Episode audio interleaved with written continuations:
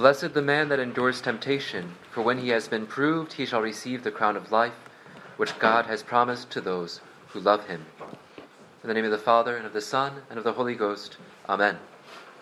Dear faithful, it is an infallible truth that we all meet temptation. No one is exempt. Those who set out on the path to true conversion and holiness would be fooling themselves in thinking that by simply turning to the Lord for the first time, by coming back to the faith, they would no longer be forced to endure the humiliation of being led into temptation. No, holiness does not consist in being exempt from temptation, but in triumphing over it. In today's gospel, our Savior is led into the desert, and there he, innocence and holiness itself, submits to temptation. For we have not a high priest who cannot have compassion on our infirmities, but one tempted in all things like us, just as we, yet without sin. Our Lord was not content with simply assuming our flesh at the incarnation, by obediently submitting to the will of the eternal Father to suffer the punishment due for our sins. He willed also to experience the humiliation of being tempted to sin. Our Lord submitted to these temptations in the wilderness in order to leave us an example as to how we ought to act in our hour of trial. Observe how it is how our divine model, our Redeemer, overcomes the tempter. Does he hearken to his words? Does he allow the temptation time and give it strength by delay? We did so when we were tempted, and we fell. But our Lord immediately meets each temptation with calm and patience and with the shield of God's word. He says, It is written, Not on bread alone doth man live. It is written, Thou shalt not tempt the Lord thy God. It is written, The Lord thy God shalt thou adore, and him alone shalt thou serve. This, then, must be our practice for the time to come. Eve brought perdition on herself and the whole human race because she listened to the serpent.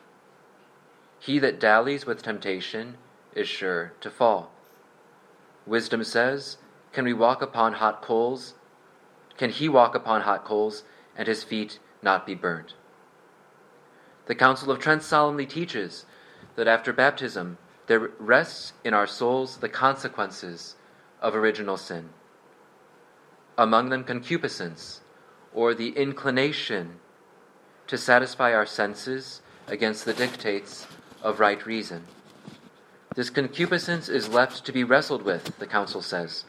It cannot harm those who do not consent, but manfully resist by the grace of Jesus Christ.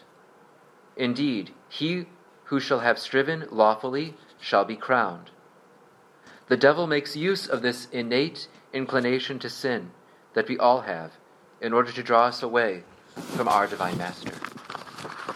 St. Francis de Sales, in the introduction to the devout life, teaches us that when Satan, the world, and the flesh look upon a soul espoused to the Son of God, they set temptations and suggestions before that soul, whereby, first, sin is proposed, second, that proposal is either pleasing or displeasing to the soul, and third, the soul either consents or rejects. In other words, the three downward steps of temptation, delectation, and consent.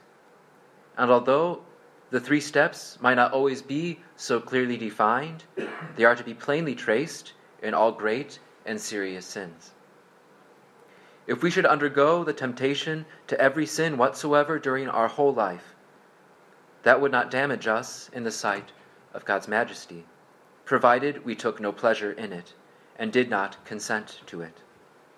And that because in temptation we do not act, we only suffer, and inasmuch as we take no delight in it, we can be liable to no blame. St. Paul bore for his entire life temptations of the flesh. But far from displeasing God thereby, he was glorified in them. Be then very courageous amid temptation, and never imagine yourself conquered so long as it is displeasing to you, ever bearing in mind the difference between experiencing and consenting to temptation.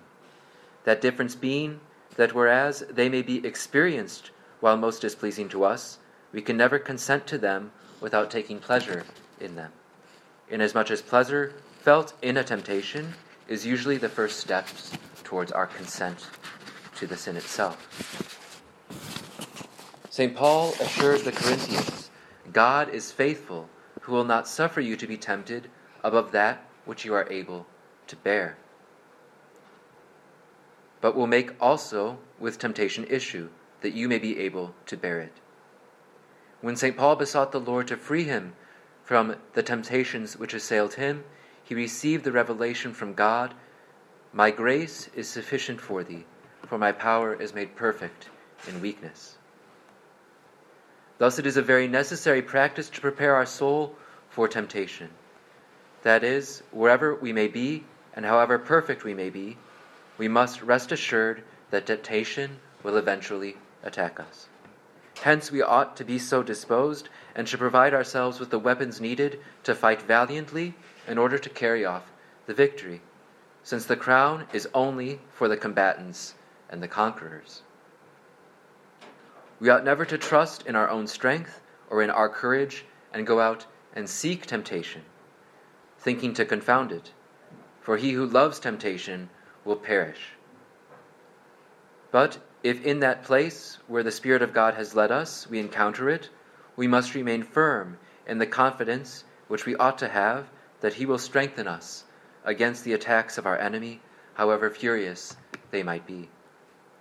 Let us go, therefore, with confidence to the throne of grace, that we may obtain mercy and find grace and seasonable aid. God Himself assures us of His continual assistance in the moments of trial in mystical language of Psalm 90, which is cited by the devil in today's Gospel, but for which sacrilege Holy Church makes reparation by using this psalm for today's tract and the verses thereof for the rest of the propers of today's Mass. He will overshadow thee with his shoulders, and under his wings thou shalt find refuge. His truth shall compass thee like a shield. Thou shalt not fear the terror of the night, for he has given his angels charge over thee to keep thee in all of thy ways. May we, in the moments of temptation and trial, not lose confidence, but seek refuge in our Blessed Mother. Led by our good angels, may we find protection in the folds of her mantle, so that the promise of our Lord may be fulfilled. He shall cry to me, and I will hear him. I am with him in tribulation. I will deliver him. I will glorify him. I will fill him with length of days, and I will show him my salvation. Amen. In the name of the Father, and of the Son, and of the Holy Ghost. Amen.